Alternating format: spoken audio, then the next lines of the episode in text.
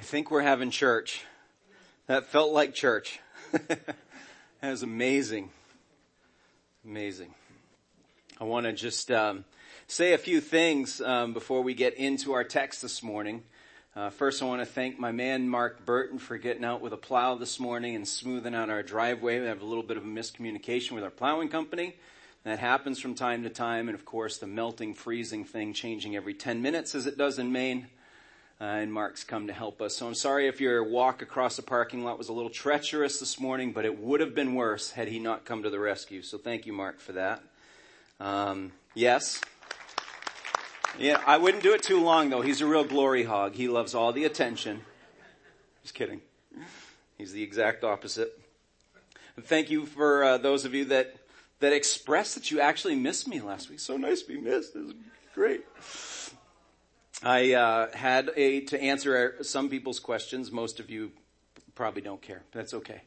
Uh, but but many of you asked, "How's Florida? How is it?" Was amazing. It was everything that we would expect from Florida this time of year and stuff. I got my negative test coming back, so I could be here. I was kind of thinking maybe I get one more Sunday off, but that's one reason to get the Rona. But no, didn't happen. Oh well.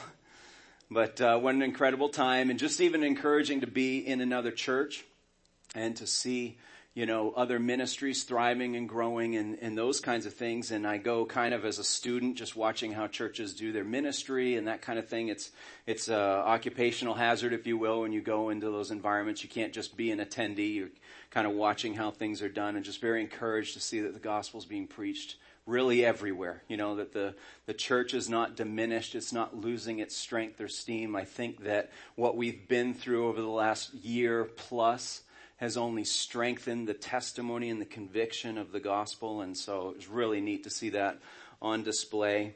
And yes, I'm happy to be back. I did miss the church though, especially in moments like we just had this morning. I did miss being with you guys, but I brought a little bit of warm weather. On the day I came back, it was 40 something here, so I'll, I'll take a little credit for that. But, and I want to uh, just um, any little opportunity I get to um, just highlight some people that are very important. I, I try to do that when I think of it. I'm not thinking about all the things in my life. Um, but the staff here at Faith is just, they're so capable and so consistent and they've been doing what they've been doing for a long time and stuff. And so when I go away, and I know Pastor Bill could have said the same thing too, when, when, when you go away, you don't think at all about, I gotta check in or I gotta look at email or any of those kinds of things because it's being handled and the things that can't be handled in your absence, they know how to make it wait and uh, and attend to these matters and stuff. So it's really incredible to be blessed that way and to really be away, you know, to be mentally away. So I appreciate them for that. But in particular, I mean, who's this youth pastor? I mean, my goodness. I, so uh, I'll just give you an illustration. What goes through my head every time. So Pastor Gary preached for us last week. In full disclosure, he's my brother-in-law, which makes me tempted to say the opposite of what I'm about to tell you. So don't think he's just saying that because they're related. It's the relation that wants me to treat him differently. But just to give you an illustration, I remember years ago on the worship team, um, Gus, who's our, you know, worship leader and the guitar player here in the middle, if you don't know, it's really great to be able to introduce you to our church because we see so many new faces lately that it's like, oh, I can't wait for you to hear this song. We've known it for 10 years, but you get to hear it for the first time, or you get to know who we are and that kind of thing. So it's exciting. I feel like we're introducing this church to so many new people lately. But I remember on the worship team uh, years ago, Doug was playing the keyboard over here and Gus was playing the guitar. And before we got started, it was practice and stuff. And they were both going nuts. Like, you know, Doug's doing crazy, crazy things on the piano I didn't even know could be done. And Gus is matching it on the guitar. And you could see smoke coming from their instruments. They were just burning it up. And, and, they were going back and forth. And I remember Gus had this statement. He goes, Doug, cut it out. You're going to have to, you're going to make me have to practice soon. That's how I feel when Pastor Gary helps me out and fills in in the pulpit. I'm like, cut it out because you're going to make me have to practice. If you keep pushing me like this and you keep showing up, there's no like, you know, uh, it's just a, a really healthy but intimidating form of competition. So thank you, Pastor Gary, for doing such an admirable job last week, but more than that. Anyway, long, long way around to a compliment, huh? Now you, now you guys know what it's like being in like in the counseling office with me, all my metaphors going forever, and everyone's just like, just tell me what you need me to do. Shut up already.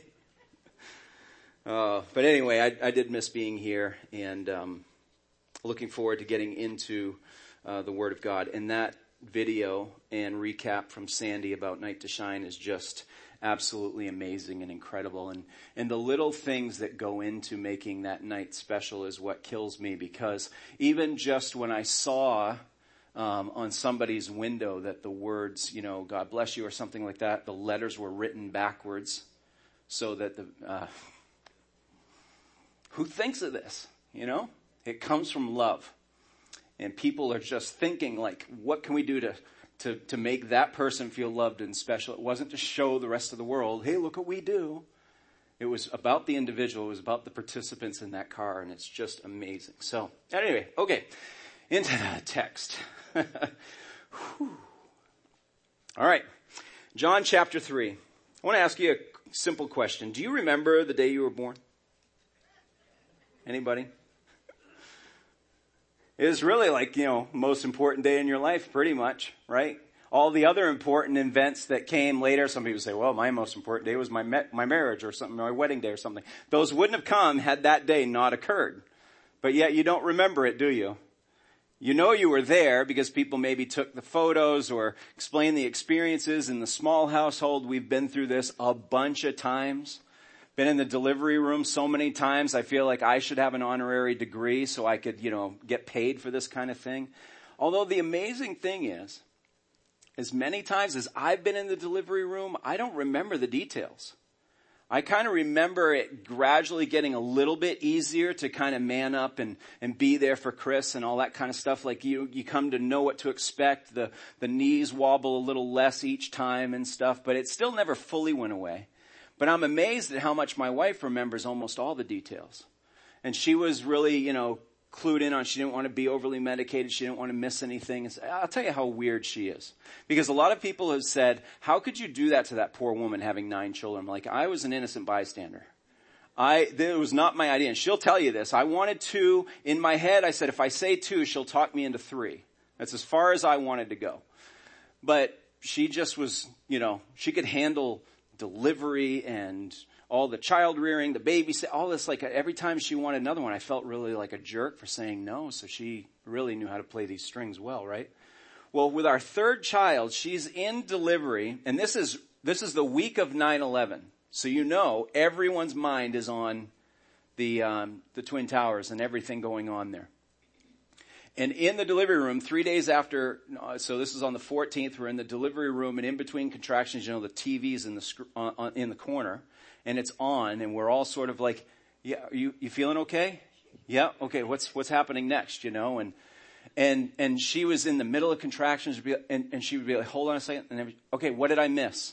And she wanted to be caught up on the news and so I'm like, who does, she's a machine. She just can do this, you know? And so, so she remembers all of these details and it takes these really significant events for me to kind of clue in and go, oh, okay, I remember when we felt this way or this was happening or something. It's not something that we, uh, as, as participants in the event of being birthed, we're going to remember. But yet it's an, an extremely critical time in our life, obviously. How about your second birth?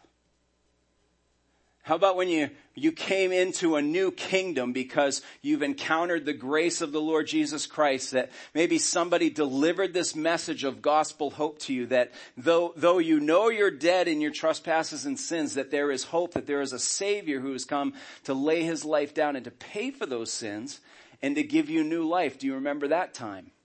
Maybe you remember the details around that a little bit more clearly. You might not be able to recall the exact date. I can't. I know I was about nine years old and I was in a, basement church. We had only been going a few times and my mom was the only believer in the family. My father and my sister and I didn't really know much about the gospel. And at nine years old, you know, I didn't really know that I even needed rescuing. And so uh, it was a Wednesday night. We're in this basement church who happened to be, uh, this church was started in my wife's cousin's house. So our connection goes way back then, even though I didn't know her. I was growing up around her family and stuff. And um, these are all for free. I'm just throwing them out there for you.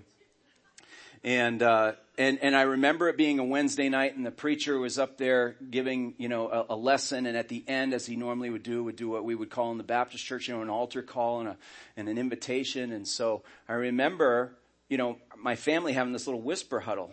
Is this the time? Are you ready? For, do you want it? You know, and my parents weren't just like, come on, we're going up front and getting saved. They were just like, you know, do you want to, do you hear what he's saying? Is it making sense? And for some reason, at nine years old, it did. And I don't mean to make it sound like our children are, I mean, Jesus says that in order to be kingdom minded, we have to have the mind of a child because we, as children, we believe almost anything we're told. And Jesus is like, that's the faith that I want to see from you. And so there was something that made a lot of sense to me, although I didn't really have this history. I didn't have this thing I felt like I needed to be rescued or saved from. But I can tell you that something changed even at nine years old as we went forward and, and prayed a prayer of salvation to receive Jesus into our life and to, and to, and to make him king. I've told you guys before that even my, my girlfriend in the third grade playground dumped me. Cause I thought I was like the next John the Baptist or something. She's like, you've changed. You know, whatever a 10 year old says at that point, right? And I was like, what? I'm yelling across the field, what? I'm a Christian. Why is that wrong? You know? Turned into this Bible nerd or something. Something changed. Something was different. It was like the Lord made it clear this was going to be a new life. I remember some of the aspects of that second birth. I don't really remember all the details, but I would guess you do too. I would guess that you had your own experience that came to you in a very unique way, that you heard the message of the gospel in the way that met where you were in your life. Sometimes we hear those testimonies and those stories. Sometimes they come in very dramatic moments, very rock bottom circumstances in our life, but not always. For some people, it's this progression of thought that it's like you almost get a little closer to the fire, you get a little bit more warmed up, and you're saying it's making a little bit more sense. I'm not quite all the way there yet. But at some point, all of us enter into this point of surrender where we say, enough of me, I need Him. This is our text this morning. This is the beginning of that process for a man named Nicodemus. And, and we know, because I'm a broken record on this, that the purpose of what the apostle John is writing for us here is so that as we, as we saw in uh, John 20, 31, that he wrote these things so that we would believe in the name of Jesus and that when we believe on him, we will have life and we'll have life everlasting by believing in his name, the name that we just sang. But we have to be determined to understand what it means to believe in Jesus because we see a lot of different forms of it. And we see some of it uh, showing up in the scriptures and we go, is this really the right kind of belief? Is this enough? Is it enough for us just to simply say I believe in Jesus? I don't think it is. What does it really mean to believe? If I were putting that word out for you, it would be all in caps. Is just, just, is this just a mental assent? Well, I believe that Jesus existed. I'll give you that. I'll even give you the fact that I think that he was really good at what he did, or he was really sincere in his helping of the poor and living his life and, and laying his life down even to the extent that he thought that it would do you some good. I believe all of that. I have no problem believing that Jesus is, was a historical figure or that he was sincere, he wasn't a manipulator or any of that. And sometimes we think, hmm, maybe this person's a Christian. Maybe, maybe they really get it. I think we're going to see through this story of Nicodemus that there's various forms of what you and I would call belief, but there's one form of belief that Jesus would refer to. It goes beyond mere interest. It goes beyond mere acknowledgement that God might be real. And that's difficult for us in our culture because it's so often if we just hear somebody sounds like they're on our side, we're thinking, all right, got another one. Or at least I don't have to do battle with them. And certainly I'm not encouraging that we're doing battle with anybody. But before we get to John chapter 3, I just want to give us a few verses from the preceding chapter that are setting up our time here because you know the chapter breaks in the Bible are not what the original authors put in, that this was through translation and, and people uh, rightly so looking to help us find our place in the scripture better and to communicate flow of thought. But every once in a while, some of those chapter breaks aren't as helpful to us as we think they are. And I think this is one of those instances. In verse 23 of John chapter 2, it says, Now when he was in Jerusalem at the Passover feast, many believed in his name when they saw the signs that he was doing. So our first clue is they believed in what they could see. Verse 24, but Jesus on his part did not entrust himself to them. That seems a little bit harsh. It seems a little bit distant.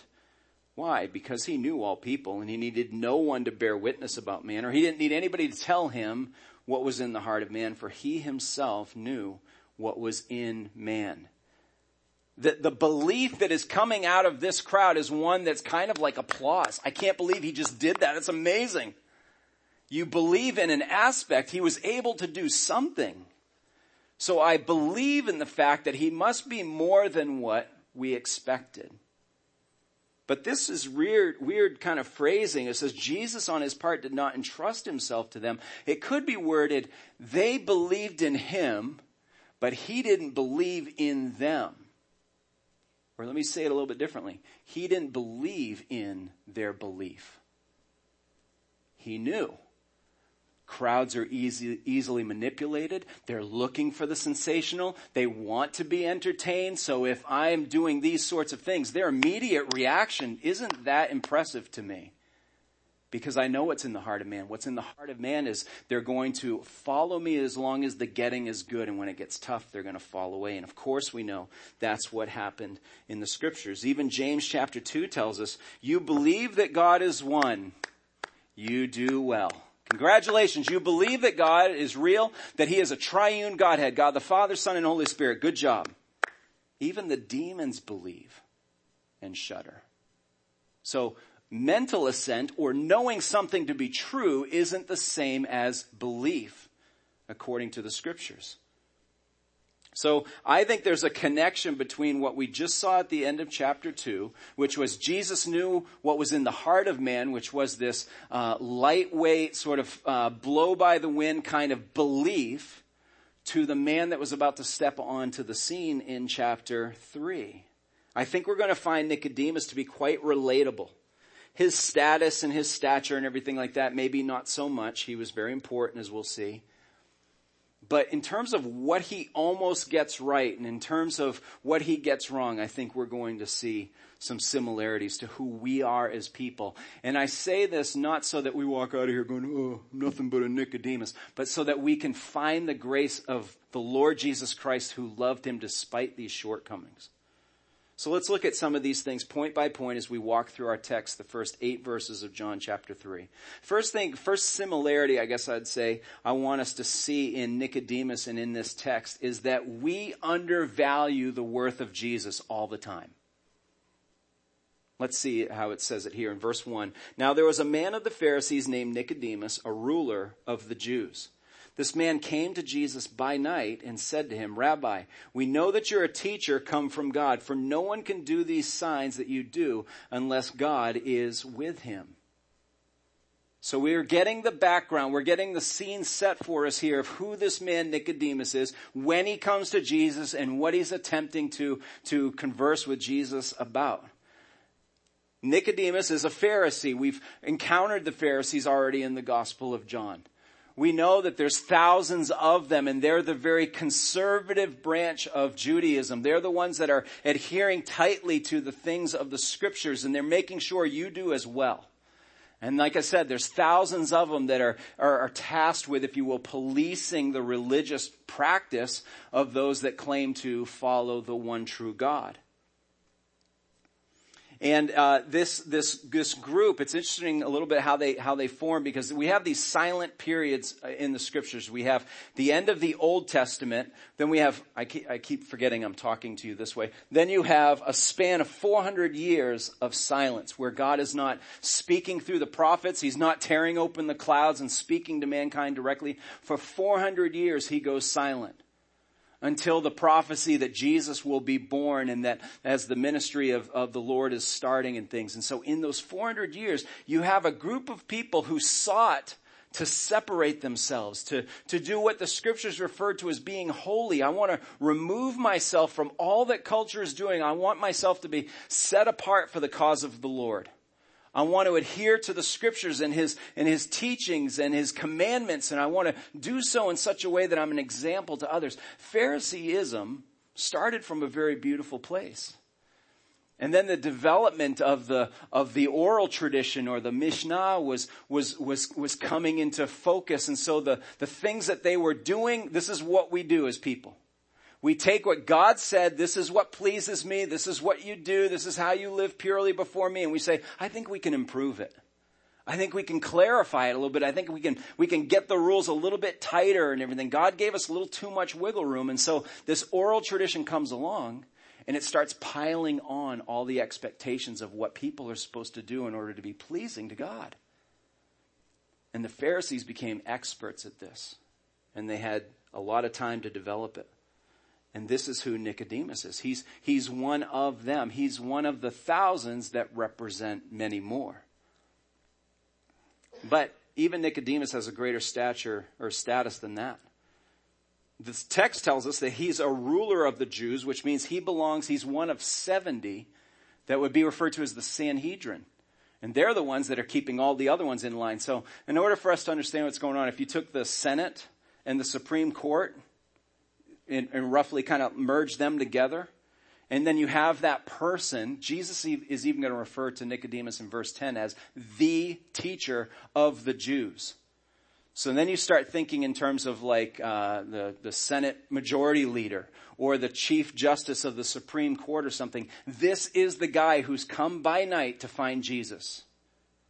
This is no slouch. This is no, somebody who isn't just kind of warming up to the idea of what it means to be a follower of the Lord. He has dedicated his entire life to it and his obsession is on doing it better and better and better. So when the text tells us that he came at night, I don't know about you, if you grew up learning some of the Bible stories and stuff, in, in my day, growing up in Sunday school, it was all the flannel graph. Anybody remember flannel graph? If you're watching at home, do you want to do a hashtag flannel graph? Let me know that you're my people. We saw this all the time. We saw the little pictures and everything. And Nicodemus coming to Jesus at night was always a sign of intimidation. Was always a sign of being ashamed or I can't ruin my reputation as one of the Sanhedrin, as a Pharisee of the Pharisees. I can't, I can't risk that. If they see me coming to Jesus, it's all gone. But that doesn't seem really consistent with several things. And I don't want to go into all the detail here, but keep in mind, they're already looking for the arrival of the Messiah. Remember we talked about that when we were introducing John the Baptist? That there's a, a, a, there's a presence in their thought that maybe Messiah has come. Maybe he's, he could come any day, any time. And so there's an investigation afoot. And so if this guy is a leader of the leaders, it would be appropriate and proper for him to go do this investigation. It wouldn't be necessarily a risk of his reputation to go and ask a few questions. And this what is what seems to be happening. But also I think the reason why maybe a guy like him would come at night is because he's pretty busy. And there's this sort of like mutual leader to leader respect thing going on. Jesus is pretty busy during the day too. And I don't want to compete with the crowds that are starting to draw. I don't want to compete with what he's doing. I want some one-on-one time with this guy because I have some very sincere questions. I think this helps us paint Nicodemus's picture a little bit better when we see it in this light. But even the great ones among us, even the smart ones, even the most dedicated can get Jesus wrong. And we see this in what Nicodemus says. He says rabbi, which is a title of respect, teacher. No one could do what you're doing unless God is, keyword, with him. So even in the addressing from a completely respectful standpoint, Nicodemus is thinking God's just kind of descended on him like he's a prophet and he's visiting him and touched him and anointed him in some special way. It isn't that you are God, it's that God is with him. And so again, we start to understand, okay, this is what we do. We underestimate who Jesus is. The key point, if you're following along in your notes or if you've received them online or something, is this, is that Jesus is always better than our estimation of him. How many times have you come to want to know more about Jesus and he just blows your mind? Every time. This is, this is the limitation of us being finite creatures is that we come to the one true God and he's always God. People don't come to Jesus with pure motives and just walk away going, I was expecting more. Thought he'd be better. He just didn't, I don't really get what all the hype's about. When you come to him sincerely, when you come to him earnestly, not I wanted him to bail me out or I wanted him to dump buckets of money on me or something, and he doesn't do that. People walk away disappointed from Jesus all the time for those reasons. But when we come to him sincerely, Lord, how do I encounter you? How do I know you more? You don't walk away disappointed. We walk away going, I don't think I'm digging in enough. I don't, I, I've only scratched the surface of who he is. And Nicodemus is going to find this out. And here's the spoiler alert where all this is going because we won't finish it today. Is that Nicodemus, this message sticks with Nicodemus and he follows the Lord Jesus Christ. So I think that un, uh, uh, you know, underscores his sincerity in this nighttime visit. But Nicodemus is demonstrating for us that even the wisest, the most astute, the most educated can undervalue who Jesus really is. Let's continue in our text, pick up in verses 3 and 4, to see that just like Nicodemus, we ignore or we miss our greatest issue, the, the thing that's at the core of our problem. Jesus answered him. He says, truly, truly, which is a way of saying, I'm telling you that this, you take this to the bank. If I'm repeating the word truly, it means this is the truth. Unless one is born again, he cannot see the kingdom of God. So Nicodemus says, uh, how, so how can a man be born when he's old?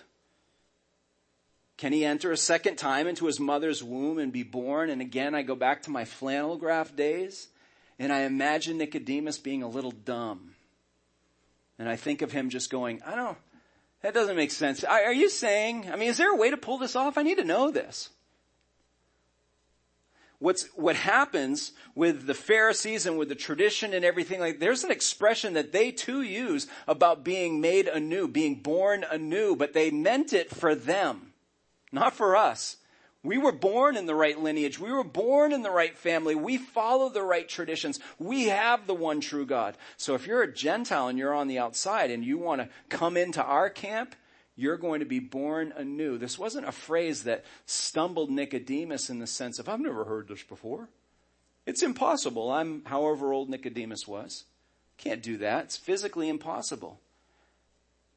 Again, I, am going to speculate just a little bit here the more I look into this a, a man of this pedigree, a man of this understanding, I, I want to assume something here. I assume that each and every one of us have what theologians have called over the centuries a God-shaped hole in us. That we've been created to worship something. And when we don't find that in the one true God, that hole gets bigger and bigger and bigger.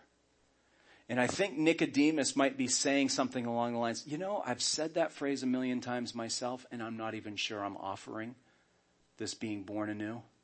Because here I am, a, a, faithful keeper of these traditions and I'm doing these things the best that I can and yet I'm still coming to you I'm still not sure where new life is. I say this phrase a lot. We, we expect this, this tradition that we're laying out and all this system to, to generate this new life in people, but it seems to come short. How is it possible? Jesus, is this more than just a phrase? How can I believe this? Can I enter a second time into my mother's womb and be born? I don't think he thinks that that's really what Jesus is saying as much as he's saying, what are we talking about here? I have tried all attempts at finding new life and it just doesn't seem to work. We go back to where Nicodemus' uh, obsession with pedigree comes from in John chapter 1. Let's just look at a few verses uh, as review. Beginning in verse 11, G- the, the apostle says that Jesus came to his own and his own people did not receive him. But to all who did receive him, who believed in his name, he gave the right to become the children of God, who were born not of blood.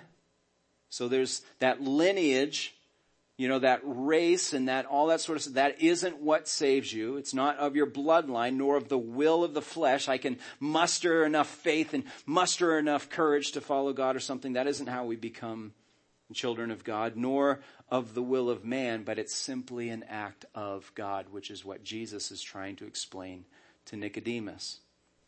But you see, he's got a limited understanding. Everything he knows is the flesh. Everything he knows is, is the external. Everything he knows is the things that I can perform to make me feel like I'm being a good follower of God, that I'm holy. Jesus says, no, you've got to be born again, which in the Greek is saying born from above or born anew. Nicodemus is saying, well, show me. And the third point I want us to see in our text as we move forward is that we overthink the solution to our problem. Overthink in the sense of, so if I've got a deficiency, I must do all of these things in order to make up for that deficiency. But Jesus answers in verse 5, truly, truly, I say to you, unless one is born of water and the Spirit, he cannot enter the kingdom of God. That which is born of flesh is flesh, and that which is born of the Spirit is spirit. Nicodemus comes to Jesus thinking that there's a rescue in the physical world. It's going to be the thing he can touch, he can feel, he can see, he can smell, and Jesus says, you're operating or you're looking for the wrong kingdom. But he gives us this weird phrase in here. He says, you're born of water and the Spirit. Now, there's a lot of study on this that um, you're, you're going to be a little disappointed in my ability to summarize it for you all this morning, but I want to just address the, the clearest, probably the closest to home error that we get in our evangelical circles, and that's this idea of, is Jesus teaching that the water itself that we are baptized into is the saving power of God? It's a, it's a phrase that they in their theology have given called baptismal regeneration. In other words, I am only saved, I am only a child of God as I enter into the waters of baptism. We here at Faith, we do baptism. Uh, we have for several years now celebrated baptism on our front lawn. We, we do it once a year at this point and all that sort of stuff. So what would that be saying about us if we said you're not a Christian until you enter into the waters of baptism? You'd think that we'd get a little more active with this. You'd think that Jesus would have been walking around with buckets or fire hoses or something and just spraying everybody down if that was really the magic in all of this. You guys remember any of you, don't admit it, don't raise your hands because it's, you're in public, but if you've seen the movie Nacho Libre, you know, it's this whole thing, it's kind of a Catholic tradition sort of movie and stuff like that. It was totally goofy. Jack Black says to his friend, he goes, I'm concerned about your salvation and stuff. And so when the guy wasn't looking, he walks up behind him and dunks his head in a bucket of water he baptizes them as though it wasn't his own will or anything and that's supposed to save him, you know, the act of getting your head wet. So is that what Jesus is talking about? Uh, we would also have a theological problem too with the thief on the cross. That's probably the most common place we go to to argue away this this passage as as there is a prisoner hanging next to Jesus in the crucifixion, and he says, you know, would you look down favorably upon me, show me your grace? And he says, today you'll be with me in paradise and there's no baptism uh, water to be found.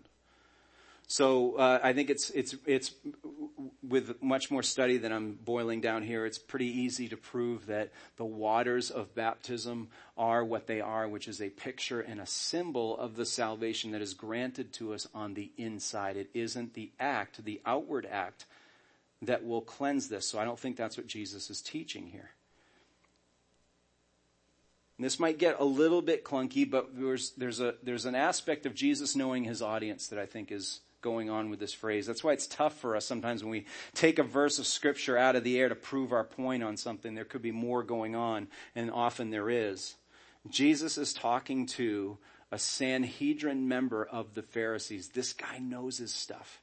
He knows the scriptures. Perhaps Jesus is pointing back to some prophecy given in the Old Testament, in particular in Ezekiel. In, Ezekiel 36, the, the prophet recounts what the Lord had told him. He says, I'll sprinkle clean water on you, and you shall be clean from all your uncleannesses. And from all your idols I will cleanse you, and I will give you a new heart and a new spirit I will put within you. This is the promise of the new covenant to come. And I will remove the heart of stone from your flesh and give you a heart of flesh. I will put my spirit within you and cause you to walk in my statutes and be careful to obey my rules. And then we move to the next chapter because Ezekiel 37 helps us understand this is sort of, Ezekiel 36, this is the promise of God. This is what I'm going to do to make you my people. And, and 37 becomes a vision of how this will come about. This is the famous vision of Ezekiel of the valley of dry bones. And in verse, in chapter 37, he says, and he said to me, son of man, can these bones live? This is a vision and, and the prophet is being, uh, in a conversation with, with the Lord God. And I answered, O Lord God, you know. And he said to me, prophesy over these bones and say to them, O dry bones, hear the word of the Lord. Thus says the Lord God to these bones, behold, I will cause breath to enter, enter you and you shall live. Jump down a couple verses to seven. So I prophesied as I was commanded. And as I prophesied, there was a sound and behold a rattling and the bones came together, bone to its bone. And I looked and behold, there were sinews on them and flesh had come upon them and skin had covered them, but there was no breath in them. Then he said to me, prophesy to the breath, prophesy son of man and say to the breath, this says the Lord God, come from uh, the four winds, O breath, and breathe on these slain that they may on these slain that they may live. So I prophesied as he commanded me. And breath came into them and they lived and stood on their feet an exceedingly great army. Jesus doesn't quote these passages so we can't make the direct correlation that he's speaking to Nicodemus about the prophecy of, of dry bones or even the promise of the new covenant coming with the cleansing of water. But we've got a combination here going on that would no doubt trigger some thought process in Nicodemus. That you've got the water coming in to do what only the work of the Lord can do, and you've got the Spirit coming in only to do what, what to do what only the, the, the work of the Lord can do. And so maybe some of this is starting to spin in Nicodemus's mind. It also was, was a part of ancient dialogue to be able to look at birth as uh, uh, being born of the water, which has something to do with perhaps some of the biological things that happen in birth and those sorts of things. So all of this imagery and language is, is not necessarily saying, well, sorry, Nicodemus, unless you go get in John the Baptist waters, you're not going to be saved. What he's saying is, this is the promise that God has made all along. He was going to do this work. And the reason why you're missing the new birth is because you've been trying to do all the work yourself. Seeing Nicodemus's jaw drop after saying all this, he says in verse 7, Don't marvel that I said to you, you must be born again. Don't get hung up on this, he says. The wind blows where it wishes and you hear its sound, but you do not know where it comes from or where it goes. So it is with everyone who is born of the Spirit. Now, this is tough for a guy who's looked at everything in the physical Yes, he believes in a spirit God. Yes, he believes that there is a, a Father, a Lord God that you cannot see, but his exercise of that, his whole life has been bound up in the things that you can do to feel more connected to him. And it becomes this idea of all that I'm able to produce for my, for my salvation. Nick has a fixation with the physical. It's seen in his adherence to the law. Remember we talked about in the miracle of, at the, at the wedding feast, those six pots of outer cleansing, ritualistic cleansing. Those are the kinds of things that drove their sense of holiness. The effort that they could go in and then Jesus comes at them with this lack of kind of concrete example, this blowing of the wind and he's like, oh, that's a little too squishy for me. I can't tell which direction it's coming from. I don't know where it's going. You see where faith comes in and where our human efforts fail and we can't produce the thing that we feel like we're longing for. And Jesus comes in and says, you are never going to be able to do this on your own. So the key point here as we look at this passage, this, this piece right here is since the physical world has fallen, only new birth in the spiritual kingdom is able to fix us. And that's the part that Nicodemus is having a hard time wrapping his heart around. And Jesus is giving us a bit of a play on words here because the wind, the word for wind and the word for spirit, pneuma, it's where we get our, our phrase for pneumatic tools. If you guys use air tools and stuff like that, it's the same word. Wind and spirit, it's the same thing. Jesus said they're, they're, they're both related. They're both linked. Somebody said when commenting on this passage, they said, the wind is capable of changing places, kind of like tornadoes and hurricanes can. They, they can change the physical landscape, but the spirit changes the person. So what are we saying here this morning? I believe as we look at just a half of this text that's dealing with Nicodemus, and we'll see uh, good old Nick come up in a few other instances as we get even further down in this gospel account throughout the rest of this year, Lord willing. Is I think what we're starting to see is some similarities on how we approach Jesus and how far we have to come in our understanding of trusting that He's the one doing the work that we can't do. It begins by, I believe, acknowledging the areas that we undervalue the worth of Jesus. Have we limited His grace? Have we talked ourselves out of being recipients of that grace because there's just no way He could forgive me because I know who I am? Or there's no way I could forgive that person because of what they've done to me. Do we limit the grace of Jesus? Do we undervalue Him that way? Do we limit His wisdom? Well, He knew what was good for us a couple thousand years ago, but I mean, the landscape's changed today. Do we undervalue his care? Is he really capable of taking care of me? No one's seen hide or hair of him for 2,000 years. Can he really look after me? In some of my greatest losses or biggest fears? Have I underestimated his mercy and how he is not looking to just display all kinds of wrath on my life the moment I mess up? Wrath was displayed. God is still a God of wrath but that wrath was placed on his son, Jesus Christ. An obsession with our physical life, all the things that we can put our hands on, all the accolades we can get, or the direct affirmation we get from other human beings about us doing a good job, or them liking us, or any of those kinds of things. Our obsession with physical life blinds us to the spiritual reality that the Lord wants to introduce us to. Uh, Justin Buzzard, who's written uh, a study that I've recommended and some of our groups are using as they go through John as well, some of our small groups. He says this, he says, according to John 3, salvation at its core is not mental assent to a new doctrine or a resolution to live differently. Salvation comes most fundamentally through the miracle of new birth, whereby our hearts are set free to put our trust in Jesus.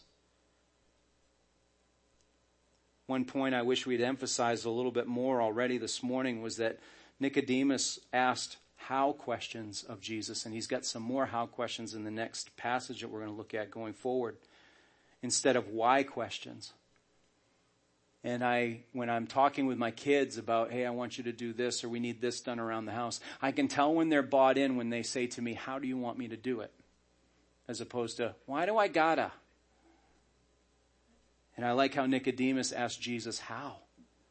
Not, why is this necessary? I've got enough going on. I'm doing okay. But that hole in his heart was, de- uh, was being demonstrated by the fact that he was like, how?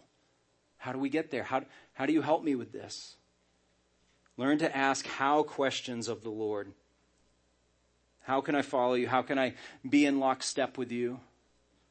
Take inventory of how often you ask the physical world, like through your own duty or through the comfort that it promises you. Take inventory of how often you ask the physical world to relieve or rescue you, and take steps to trust the Spirit of God. Find His healing grace, find His power to resist those things. Trust the Spirit of God to do only what only He can. Would you pray with me? Let's stand together. Lord God, I want to thank you, Father, for your word, and I thank you for John's faithful account of all that happened between Nicodemus and the Savior of the world.